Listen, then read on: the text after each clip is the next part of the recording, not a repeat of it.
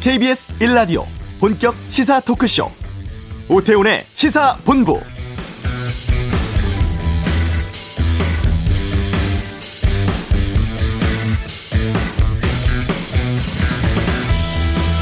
국내 코로나19 백신 1차 접종자가 1,500만 명을 넘어서면서 접종률 30% 육박했습니다. 이달 말까지는 고령자, 고위험군의 2차 접종에 집중을 하고 7월부터 다시 1차 접종에 속도를 낼 예정이라고 하는데요.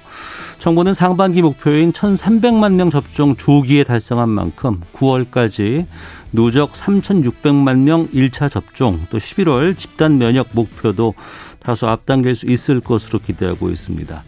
그리고 6개월 이상 계속됐던 5인 이상 집합 금지도 7월부터 기준이 완화됩니다. 8명까지 모일 수 있고 직계 가족 모임은 인원 제한 없어집니다. 다만 수도권은 감염 상황에 따라서 단계적으로 완화하기로 해서 다음 달 15일까지 6명까지만 모일 수 있다는 것 참고하시길 바랍니다. 자, 오태훈의 시사본부 잠시 후 이슈에서는 더불어민주당 윤건영 의원 연결해서 문재인 대통령 유럽 순방 관련해 말씀 나누는 시간 준비하도록 하겠습니다. 다음 달부터 5인 이상 사업장에서도 주 52시간제가 도입됩니다.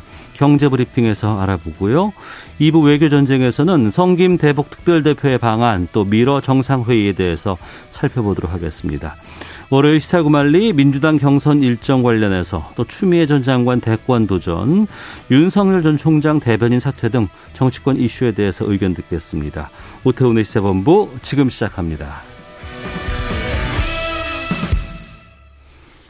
체력적으로 매우 벅찬 여정이었다. 하지만 그런 만큼 성과도 많았고 보람도 컸다. 문재인 대통령이 G7 정상회의로 시작된 6박 8일간의 유럽 순방 일정 마침에 남긴 말입니다.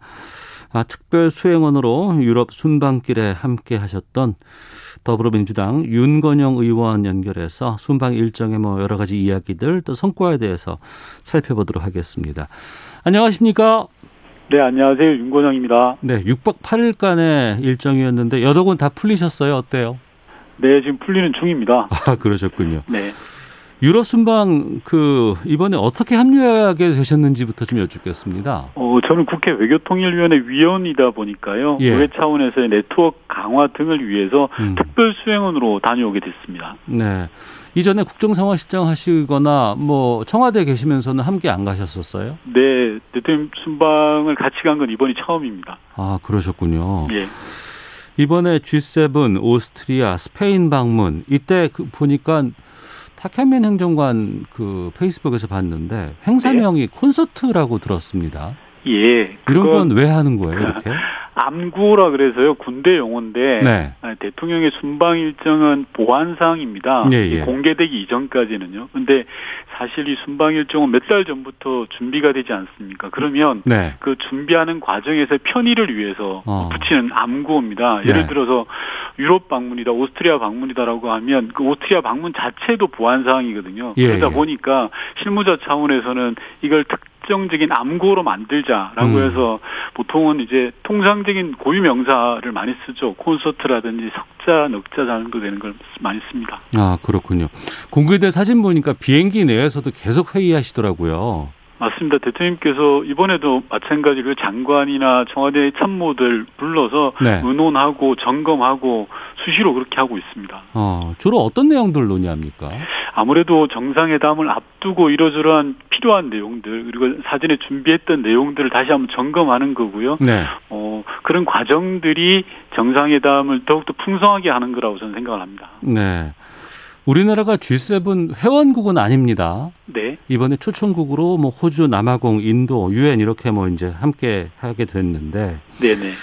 그 국제사회에서 초청국으로 참석을 했지만 뭐 위상이 상당히 달라졌다. 우리가 거의 G8 수준에 해당한다. 이런 평가들도 있는데 어떻게 보시는지요?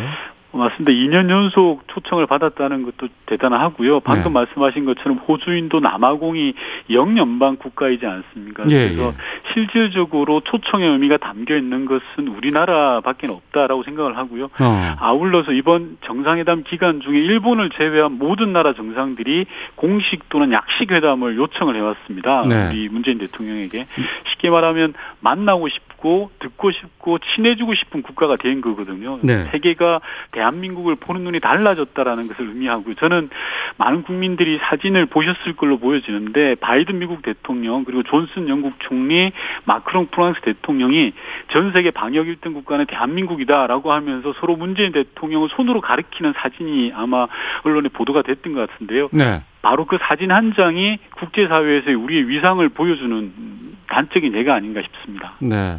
일본하고는 하지 않았지만 각국 정상들과 이제 그 정상회담을 약식으로 많이 했잖아요. 네네. 그러면 이런 거는 그 자리에서 즉석에서 이루어집니까? 아니면 애초에 출발하기 전부터 우리 이때부터 이때까지는 약식회담 합시다라고 이런 게 다 정해지는 겁니까? 두 가지 다 열려 있습니다. 애초에 출발하기 전부터 약식회담을 하자라는 실무 협상을 하기도 하고요. 예, 예. 또 현장에 가면 라운지라는 공간이 있습니다. 어. 정상회담 과정에서 세션과 세션 그 사이에 티타임이 필요하지 않겠습니까? 네. 그럼 그 티타임 동안에 모여 있는 정상들이 모여 있는 곳이 라운지거든요. 음. 이 라운지에서 서로 이제 이야기를 합니다. 10분, 20분. 서서 이야기하기도 하고 또 이게 처음엔 두 사람 간이 이야기하다가 사람이 모여서 세 명, 네 명이 되기도 하고 네. 다양한 방식입니다. 어. 의전이 되게 중요할 것 같은데 이렇게 네. 약식으로라도 10분, 20분씩 만나는 건 그 나라의 정상과 우리 정상 간의 만남인 거 아니에요. 맞습니다. 그럼 그럴 때 어떤 대화가 이루어질지 또 거기에 대한 것들을 뒷받침하기도 쉽지 않을 것 같은데 다 그건 정상 간의 이야기들 정보 교환 아니겠습니까? 맞습니다. 그래서 다자 정상회의에 있어서 준비가 대단히 중요하고요. 예. 준비는 참모들과 대통령이 함께 할 수 있지만 그 테이블 위로 올라가는 순간 온전히 그 몫은 대통령의 몫이 되는 겁니다. 음. 주변에 참모가 들어갈 수가 없습니다. 통역만 가능합니다. 네. 그 다자회의 공간에는요. 어. 조금 전에 설명드렸던 라운지 내에서도 대통령 혼자 전장으로 들어가는 겁니다. 그럼 그 안에서 어 10개국 정상들 G7을 비롯해서 초청국까지 포함해서요. 그분들과 다양하게 관계를 맺고 의제를 끌어내야 되고 대한민국을 알리고 대한민국이 이익이 되는 방향으로 끌어가야 되는 그런 음. 곳입니다. 네.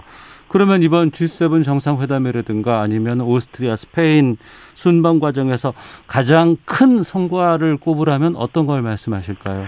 저는 대한민국의 외교 지평이 대단히 넓어졌다라는 게 첫 번째로 꼽습니다. 기존에는 외교의 대상이 아무래도 미국 중심이었지 않습니까? 그런데 이제는 G7과 어깨를 견주면서 확대되었고요. 네. 또한 아울러서 외교의 내용이 북핵 등 한반도 중심이었다면 어. 이번 계기를 통해서 방역, 백신, 반도체, 신재생, 경제 회복, 케이팝 정말 다양하게 변화가 됐습니다.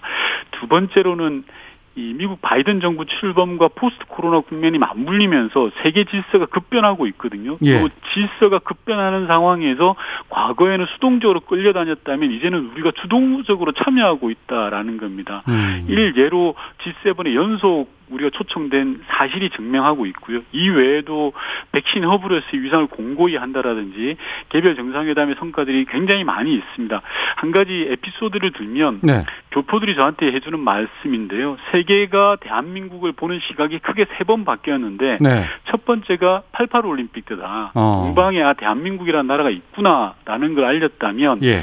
두 번째가 2002년 월드컵 4강 진출이라는 겁니다. 아, 예, 예. 그리고 예. 세 번째가 2020년 작년과 올해 코로나 팬데믹 상황이라는 겁니다. 어. 이 팬데믹 상황은 이전의 올림픽이나 월드컵하고는 달리 방역도 선진국처럼 잘했고 코로나 이후 경제 회복은 세계 top 수준이니까 이런 내용들이 인정을 받으면서 우리나라가 만나고 싶고 대화하고 싶고 친해지고 싶은 그런 나라가 된 것 같습니다. 네. 순방 과정에서 뭐 현지 일정 소화하는 것도 뭐 빠듯하겠습니다만 그래도 국내에서 어떤 반응이 있을까라고도 아마 찾아보셨을지는 모르겠습니다만 네네.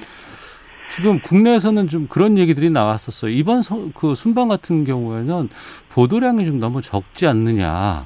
맞습니다. 그리고 또 어, 왠지 좀그 순방에 주된 내용이라든가 이런 것들을 좀 찾아보려고 한다 그러면 유튜브라든가 페이스북이라든가 이런 곳을 이용해야 된다라고 좀 불만을 토로하시는 분들 계시는데 어떠신지요? 맞습니다. 보도량을 분석해 놓은 기사를 보니까요. 예. 2010년도에 비근한 예가 있는데 G20 정상회의를 우리가 한국에서 개최를 했습니다. 아, 예. 그때 생중계도 하고 막 그랬었죠. 맞아요. 맞습니다. 예. 그때와 지금의 보도량을 비교해 보니까 턱없이 부족한 겁니다. 음. 물론 2010년에는 우리나라에서 개최한 회의이긴 합니다만 이번 G7 보도보다 4.3배가 더 많았다고 합니다. 아, 이건 좀 비정상적인 상황이거든요. 네. 그리고 언론이 의미를 모르거나 취재를 안 했거나 아니면 의도적으로 축소하고 있거나 둘셋 중에 하나라고 생각을 하는데요. 음. 반면에 국내 언론 이런 반면에 외신은 상당히 주목도가 높았습니다. 대통령에 대한 인터뷰 요청이 세도했고요.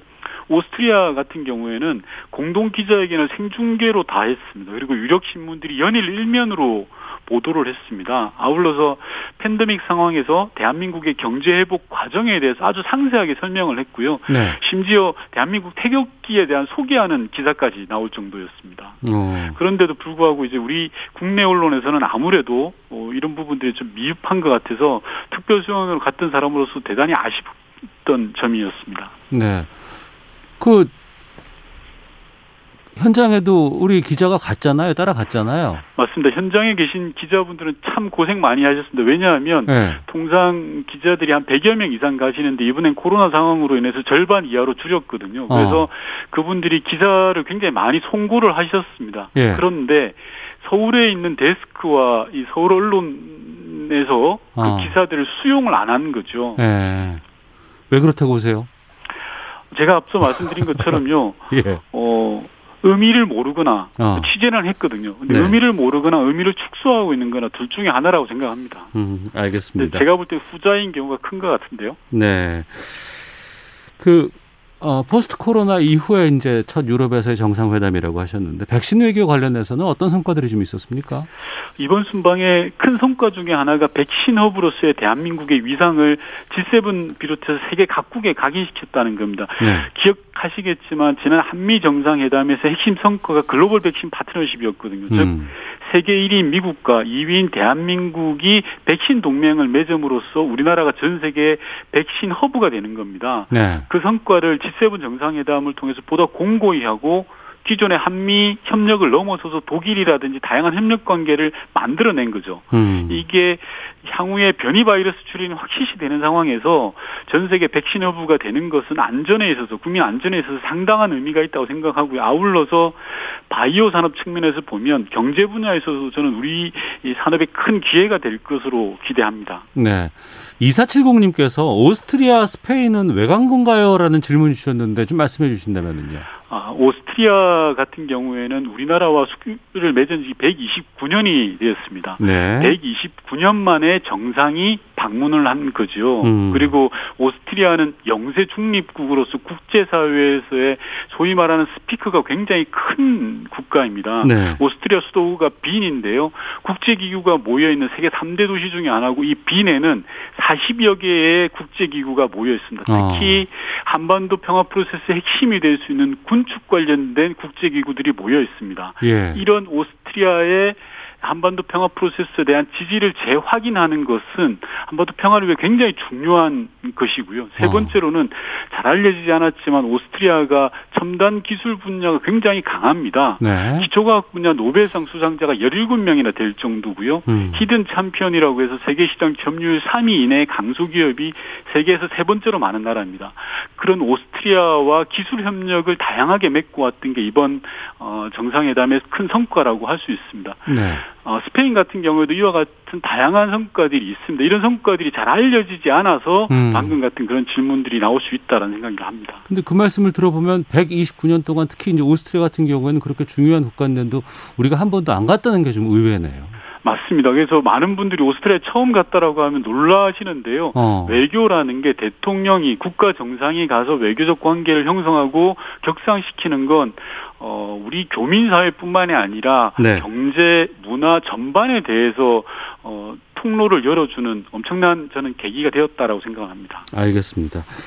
이번 그 G7 정상회담에서 글로벌 백신 허브 구상이라든가 개발도상국 위한 어, 내용 중에 내년까지 2억 달러가 2억 달러 정도를 우리가 지원하겠다라는 것들이 있었습니다. 네네. 그러니까 지난번 한미 정상회담도 그렇고 이번 유럽 순방도 그렇고 네. 아니 가면 우리가 얻는 것보다 내주는 게 더 많다더라라는 네, 평가도 네. 있던데 여기에 대해서는요. 저는 뭐 전혀 동의할 수 없는 평가입니다. 글로벌 백신 허브가 되는 것은 팬데믹 상황에서 단순하게 물고기를 지원받는 게 아니라 물고기 잡는 방법을 배우는 것과 같습니다. 어. 앞서 말씀드린 것처럼 미국의 첨단 기술과 우리의 생산 기반이 결합되는 것으로 엄청난 시너지 효과가 발생하고 있고요. 예. 그리고 실제로 한미 정상회담을 통해서 미국이 제공한 얀센 백신 100만 병 분으로 우리 현역 군인들뿐만이 아니라 예비군하고 민방위까지 다 계획보다 앞당겨서 백신 접종을 할 수 있었지 않습니까? 그리고 이번 정상회담에서는 동일 등 다양한 백신 협력 방안이 논의가 되었습니다. 그리고 제가 뭐 동의할 수 없다고 했던 보다 근본적인 것은 이제 대한민국은 다른 나라의 원조를 받기만 하던 그런 개발도상국이 더 이상 아니거든요. 네. 어, 다른 나라를 도울 수 있는 나름의 여력을 가진 국가가 되었습니다. 받는 국가에서 기여하는 국가로 탈바꿈하는 건 전 당연하다고 생각하고 최소한 과거 우리 대한민국이 받았던 것은 돌려줘야 되는 것 아닌가. 아. 그리해서 줄 것은 주고 받는 것은 받는 당당한 외교를 펼쳐나갈 때다라고 생각을 하고요. 우리 외교의 위치와 위상이 달라진 만큼 성과를 측정하는 기준도 좀 달라져야 된다고 생각합니다. 네. 8898님께서 윤건영 의원님 직접 겪으신 동행 방문기 생생하게 말씀해 주셔서 고맙습니다라는 의견도 좀 주셨는데요. 네네. 이번 G7 정상회담의 공동 성명에 북한의 대화를 촉구한다라는 내용들의 이제 것들이 채택이 됐고요. 네. 순방 기간에 문재인 대통령 프란치스코 교황의 방북에 대해서도 이야기가 좀 나왔었습니다. 네네. 북한과 관련돼서 좀 이번에 좀 성과라고 한다거나 아니면 좀 의미 있는 것들이 있으면 좀 말씀해 주신다면요. 그 프란치스코 교황의 방북과 관련해서는 당장은 코로나 상황이라 쉽지 않을 걸로 전망이 됩니다. 다만 이 교황께서 한반도 평화에 대한 의지가 매우 강한 것으로 알고 있습니다. 네. 그래서 지금 당장은 어렵더라도 포기하지 않고 꾸준히 국제사회 분위기 조성을 해 나가는 것이 음. 우리 한반도 평화 정책에서는 대단히 유효하고 네. 상황 변화에 따라서 교양의 방북 추진은 저는 의미가 있다라고 생각을 합니다. 아울러서 이제 어젠가요, 그젠가요, 성김 대표가 방한을 했지 않습니까? 예. 그 앞전에 김정은 위원장의 중앙위원회의 전원에 의해서 밝힌 메시지 이런 것들이 좀 긍정적이기 때문에 저는 충분히 한반도 평화 프로세스를 추진해 나갈 동력과 계기를 만들었다라고 생각을 합니다. 네. 어, 성김 그 대북 특별대표 방안 중에 지금 뭐 전제 조건 없이 만나자는 우리 제안에 대해서 북한이 긍정적인 반응하길 기대한다라는 내용 조금 전에 좀 속보로 나오기도 했었는데 네. 지금 남북 북미 대화의 가능성 좀 물밑에서 좀 접촉 같은 것들이 좀 이루어지고 있습니까? 어, 국정원장의 국회 보고에서도 의미 있는 음, 뭐 음, 활동들이 있었다라는 정도만 지금 보고가 되고 있고요. 예. 바이든 정부의 대북 정책 기조가 나온 이후에 그동안에는 북한이 잘 접수했다라는 말 이외에 특별한 움직임이 없었습니다. 그러나 최근에 김정은 위원장이 직접 공개적으로 대화라는 단어를 끄집어냈지 않습니까? 물론 대결이라는 단어도 있습니다. 음. 문맥상으로 볼 때는 이게 저는 긍정적이다라고 생각을 합니다. 왜냐하면 어, 적대적인 메시지가 다 사라졌습니다. 기본적으로. 그리고 두 번째로는 주석단의 사진을 보면요. 네. 이 리성건 외무상이 이 김정은 위원장 뒷열에 서 있습니다. 앉아 있습니다. 이런 것들은 북한의 이런 문법을 해석할 때 보면 어. 문맥을 봐야 되고 사진 같은 것들을 잘 봐야 되는 건 그런 것들로 이제 표시를 내는 일종의 시그널을 주는 방법들이 많은데 이런 것 종합해 보면 어 김정은 위원장의 메시지는 우선적으로 긍정적이다. 다만 북한이 하노이 실패를 반복하기 위해서 어, 대화를 재개하기 전에 그 전보다 훨씬 더 치밀하게 준비를 할 겁니다. 따라서 하노이 실패를 반복하지 않기 위해서. 예, 그렇죠. 예. 예. 예. 치밀하게 내부 준비를 하기 위해서는 당장은 정중동의 모습을 저는 드러낼 것으로 보여집니다. 뭐 어. 가시적인 움직임을 지금 당장 한다라는 게 좀 성급하고요. 예. 하노이 노딜 이후에 지금 2년이 넘는 시간이 지났지 않습니까? 하루아침에 원상 회복을 기대하고 행동하는 것은 좀 성급하지 않나라는 생각이 들고 차근차근 단추를 하나씩 맞춰 나갈 때다 그렇게 생각하고 있습니다. 알겠습니다. 이번 G7 정상회담 보면은 중국 견제에 대한 그 상황이 상당히 좀 드러나 보, 이는 그러한 네네. 정상 어, 회담으로 생각이 됩니다. 근데 우리로서는 뭐 다른 뭐 호주나 뭐 인도 같은 경우에는 쿼드에도 참여하는 나라지만 우리로서는 좀 중국과의 관계가 좀 특수한 부분들이 있거든요. 맞습니다. 우려스럽지 않나 싶기도 한데요. 그 미중 갈등은 상수로 놓고 봐야 되지 않을까 싶습니다. 이제는 아. 이게 우리가 마주하고 있는 국제적 현실로 인정하고 기본 조건으로 생각을 하고 봐야 되지 않을까 싶습니다. 왜냐하면 우리의 의지만으로 바꿀 수 있는 영역이 아니지 않습니까? 그죠? 네. 우리한테 또 선택지가 또 많지 않습니다. 미국과 중국이 서로 싸우니까 입장 곤란하다. 우리 음. 둘다 멀리하겠다. 이럴 수도 없는 거 아닙니까? 네. 그렇다고 어느 한쪽 편을 들 수도 있는 상황도 아니고요. 어. 그래서 전 지금까지 문재인 정부가 나름 전략적 스탠스를 유지하면서 잘 관리해 왔다고 생각합니다. 네. 지난 5월 한미 정상회담 때도 많은 국민들께서 걱정을 하셨지만 잘 대응했고요. 미중 갈등이 격화되는 것이 우리로서는 반가운 상황은 아닙니다만 네. 문재인 정부가 앞으로 잘 대처해 나갈 것이라 이렇게 생각합니다. 네. 일본은 어떻습니까? 이번에 보니까 정상회담도 약식으로 한다고 하지만 일정 정도 실무진에서는 합의가 됐다는 얘기도 들렸었는데. 맞습니다. 일본과는 실무적 단계에서 약식 회담은 어느 정도 잠정적 합의가 있었던 것 같은데 석연치 않은 이유로 이게 무산이 됐죠. 좀 되게 이번 G7 정상회담에서 좀 아쉬운 부분입니다. 일본 측이 주장하는 독도 영토 수호 훈련 때문에 회담이 무산됐다. 이건 좀 아닌 거라고 저는 생각하고요. 예. 진짜 속내가 뭐냐를 보면 저는 두 가지로 해석을 하는데요. 하나는 일본 국내 정치 영향이 큰 것 아닌가 싶습니다. 음. 일본 내 극우적 분위기가 워낙 강하다 보니까 지금 한국을 만나는 것보다는 일종의 한국 때리기가 훨씬 더 낫겠다라는 정치적 판단을 한 걸로 보여지고요. 이는 다가올 총선이나 자민당 총재 선거를 감안한 측면이 크다라고 보는 것 같고 보고 있고요. 두 번째로는 좀 정서적인 부분인데 네. 어, 사돈이 땅을 사면 배가 아프다는 말이 있지 않습니까? 네. 자신들보다 항상 아래로 생각하는 우리 대한민국이 어. 코로나 방역도 잘하고 경제 회복도 이뤄내고 하는데 자신들은 지금 동경올림픽 걱정을 하고 있는 그런 상황이니 예, 이런 예. 상황이 마땅치 않은 정서적인 문제가 있지 않나라는 음. 생각이 들고요. 어찌됐든 간에 서로 만나야 문제를 풀 수 있지 않겠습니까? 그래서 좀 스가 총리가 그런 어, 태도를 좀 바꾸는 게 필요하다라는 생각이 듭니다. 알겠습니다. 시간이 다 돼서 또 뭐 교민 상황이라든가 여러 가지 좀 여쭤볼 게 많은데 좀 다음에 또 네. 기회를 좀 갖도록 하겠습니다. 오늘 말씀 여기까지 듣겠습니다. 고맙습니다. 네, 고맙습니다. 예, 지금까지 더불어민주당 윤건영 의원과 함께했습니다. 자, 이 시각 교통 상황 살펴보고 돌아오도록 하겠습니다. 교통정보센터의 이승미 리포터입니다. 네, 이 시각 교통 상황입니다. 서양고속도로 목포 방향으로 먼저 비봉 부근에서 8탄 분기점 사이 토행량 많아서 정체고요.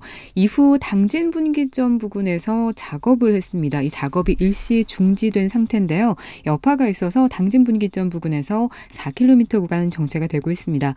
이후 홍성나들목 부근 1km 구간도 작업 여파로 막히고요.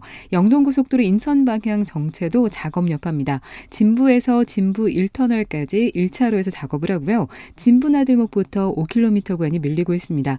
또 여주분기점 부근과 양지에서 용인나들목 사이 정체도 작업 여파고요. 경부고속도로 부산 방향으로는 오산에서 안성까지 5차로와 갓길 막고 작업합니다. 기흥휴게소에서 오산 쪽 12km 구간이 밀리고 있고요. 남북권 고속도로 호남 고속도로 지선 논산 방향인데요. 유성 분기점 부근 1차로에서 사고가 나서 북대전부터 3km 구간 이동이 어렵습니다. KBS 교통정보센터였습니다.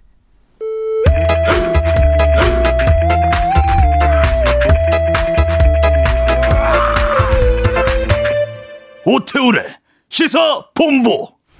네, 다음 달부터 50인 미만 사업장에서 주 52시간 근무제가 시행됩니다.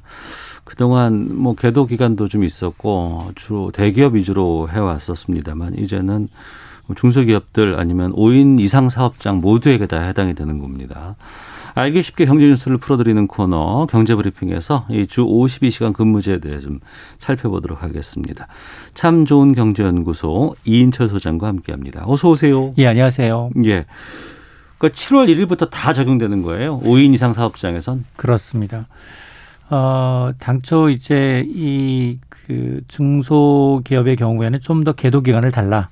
라고 요구를 했습니다만 정부는 일단 7월부터는 어 50인 미만 그리고 5인 이상 사업장에 대해서도 주 52시간제를 적용하겠다는 겁니다. 네. 어, 경영계 일각에서 이렇게 계도 기간 부여달라라는 목소리는 있었습니다만 뭐 예정대로 해당 사업장에 대해서 주 52시간제를 적용한다 하더라도 큰 문제가 없다라는 게 이제 정부의 판단입니다. 그래서 어, 이 고용노동부 측은 그동안 사실 이 제도 보완도 돼 있고요. 또 네. 정책적으로 지원도 하고 있고 컨설팅 등을 통해서 적극적으로 기업을 지원해 왔고 또 어, 기업에서 그동안 이제 보완해달라고 했던 부분, 일부 보완된 제도를 최대한 활용하게 되면 법을 준수가 가능하다라는 건데요.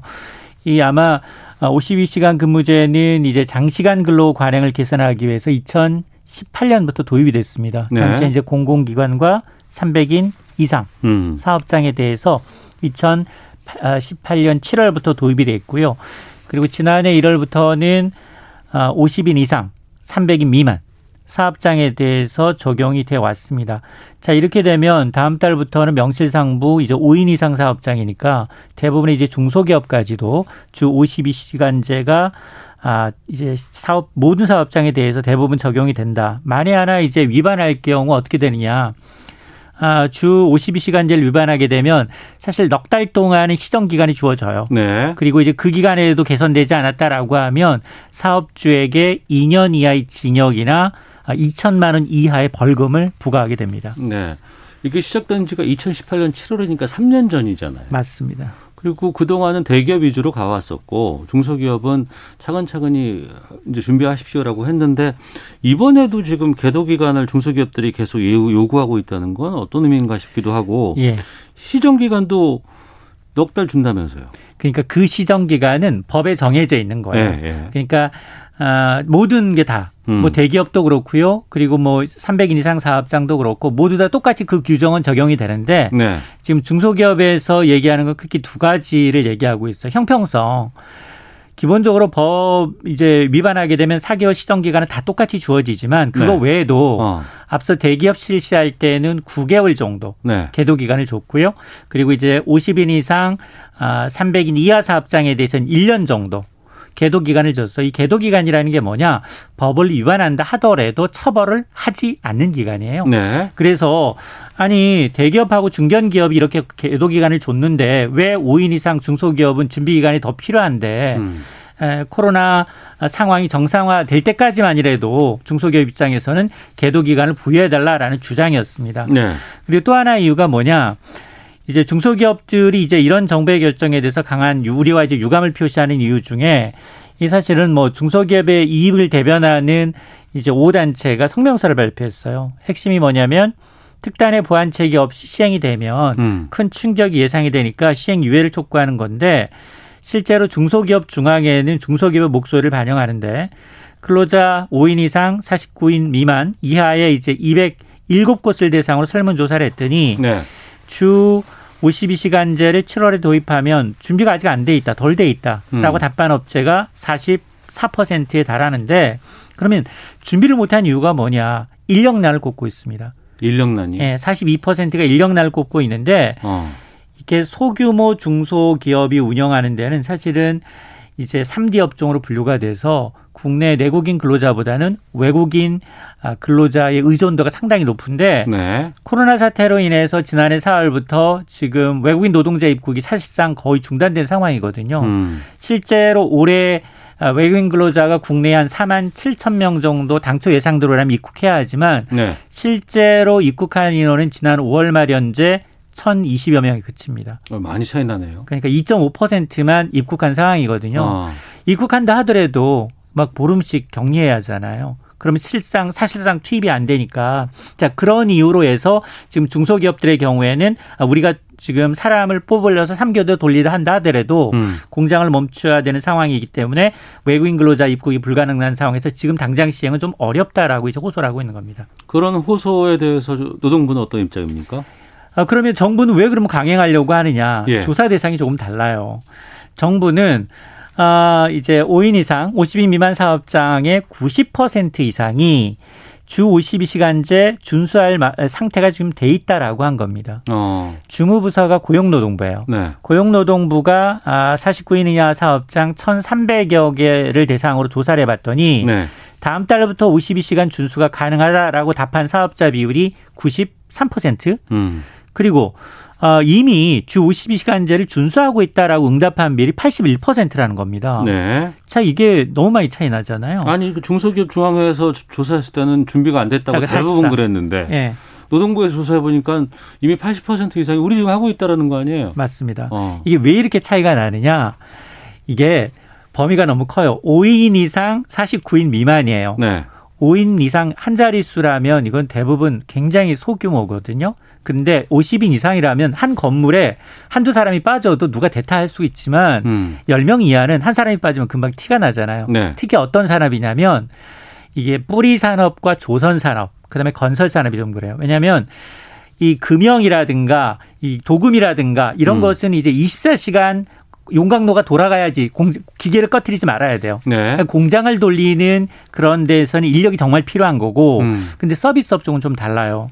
3, 40명씩 있는 서비스 업종은 한 명이 빠진다 하더라도 대타가 금방금방 구해지니까. 네, 네. 그러니까 이 조사 대상이 서비스 업종에 포커스를 맞춰져 있느냐 아니면 제조업 정말 굴뚝 산업에 초점이 맞춰져 있느냐 이런 것에 좀 다르니까 그래서 이제 정부가 이제 하는 얘기는 뭐냐 이미 탄력 근로제 단위 기간을 최장 6개월로 확대했지 않았냐. 네. 그래서 이제 지난 4월부터 근로개정법 개정돼서 어, 주 52시간 플러스 8시간 더 할 수 있거든요. 음. 그래서 이런 것까지 포함하면 이게 뭐 성수기, 비수기가 뚜렷한 업종들이 있거든요. 그러니까 탄력 근로자 같은 경우에는 바쁠 때는 좀 더 일하고 맞습니다. 좀 한가할 때는 좀 더 쉬고 이런 걸. 좀 융통성 있게 하자는 거 아니에요? 맞습니다. 평균 주 52시간만 맞춰라. 네네. 조금 이제 바쁠 때는 더 돌리고 어. 조금 놀 때는 더 한가하게 해서 그 단위 기간을 석 달에서 6개월로 확대한 만큼 이제 유연한 근무가 가능해졌다. 그래서 어 이제 계도 기간을 부여하지 않겠다라는 게 이제 중소 어 중소기업 중앙회 즉 이제 고용노동부의 입장입니다. 네. 그러면 정리하면 7월 1일부터는 5인 이상 사업장에서도 모두가 다 주 52시간제 도입 시작된다. 이렇게 이해를 하면 되겠습니다. 맞습니다. 알겠습니다. 그리고 그 요즘 보니까 앞서 인력난 얘기하셨는데 네. 그러다 보니까 정년을 늘려야 된다 이런 얘기들 나오고 있는데 특히 이제 자동차 업계 완성차 노조를 중심으로 정년 65세까지 연장하자는 주장이 있다면서요. 그렇습니다. 지금 시기가 사실은 내년 대선을 앞두고 있기 때문에 음. 이런 자동차 완성차 3사 노조는 이걸 어디에다 올렸느냐? 네. 국회 청원 게시판에 올렸어요. 어. 청와대가 아니라 네. 국회 청원 게시판에 뭐를 올렸느냐? 현재 60세인 정년을 우리 앞으로 국민연금 수급 시기에 맞춰서 최대 65세로 연장해 달라는 내용이거든요. 근데 노조들의 이제 입장을 좀 들여다보면 한창 일할 나이에 퇴직하게 되면 고령자의 경제적 부담은 커지고 네. 또 회사 측 입장에서도 저출산 문제로 앞으로 노동력이 부족할 수밖에 없으니 음. 정년 연장으로 노동자들은 안정적인 노후를 유지할 수 있고 그리고 기업은 숙련된 노동력으로 고부가가치 상품을 만들 수 있다라는 거거든요. 네. 그리고 어, 이 경제협력 개발기구 가운데 만 60세 정년을 유지하는 국가는 한국과 터키뿐이라고 합니다. 음. 그래서 지금 우리나라 65세 이상 상대적 빈곤율을 보면 45%가 넘어서 불명예 OECD 36개 회원국 가운데 1위거든요. 네. 그러다 보니 10명 가운데 4명은 이제 노부모와 함께 성인기 미혼 자녀까지 부양하는 이중 부- 부양 부담을 갖고 있다. 따라서 앞으로 오는 2033년까지 3년부터는 국민연금 수급 시기가 만 65세로 조정이 되거든요. 음. 그 사이에 공백기, 연금 크레바스가 생길 수 있으니 이 가능한 소득이 없는 시기에 예, 여- 정년을 연장하는 것이 이제 당연하다라는 주장입니다. 젊은 사람들은 반대하지 않아요? 맞습니다. 이게 그래서 아마 정년 연장을 두고 지금 신구 갈등, 노노 갈등 조짐인데요. 어, 아니 정년 연장하면 9세대 먼저 혜택을 받지만 신세대도 시간이 지나면 혜택 받을 거 아니냐 이렇게 생각할 수도 있겠지만 당장 일자리가 없다고 막 맞- 호소하고 있잖아요. 맞습니다. 네.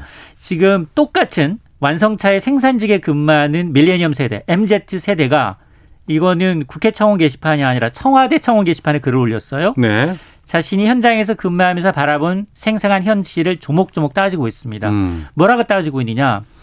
평균 수명 연장과 빠른 고령화 때문에 정년 연장이 불가피하다는 노조 주장에 대해서 이 젊은 직원들은 아니 청년 연 어, 정년 연장하면 청년 일자리 그만큼 줄어든다. 네. 라고 반박을 하고 있습니다.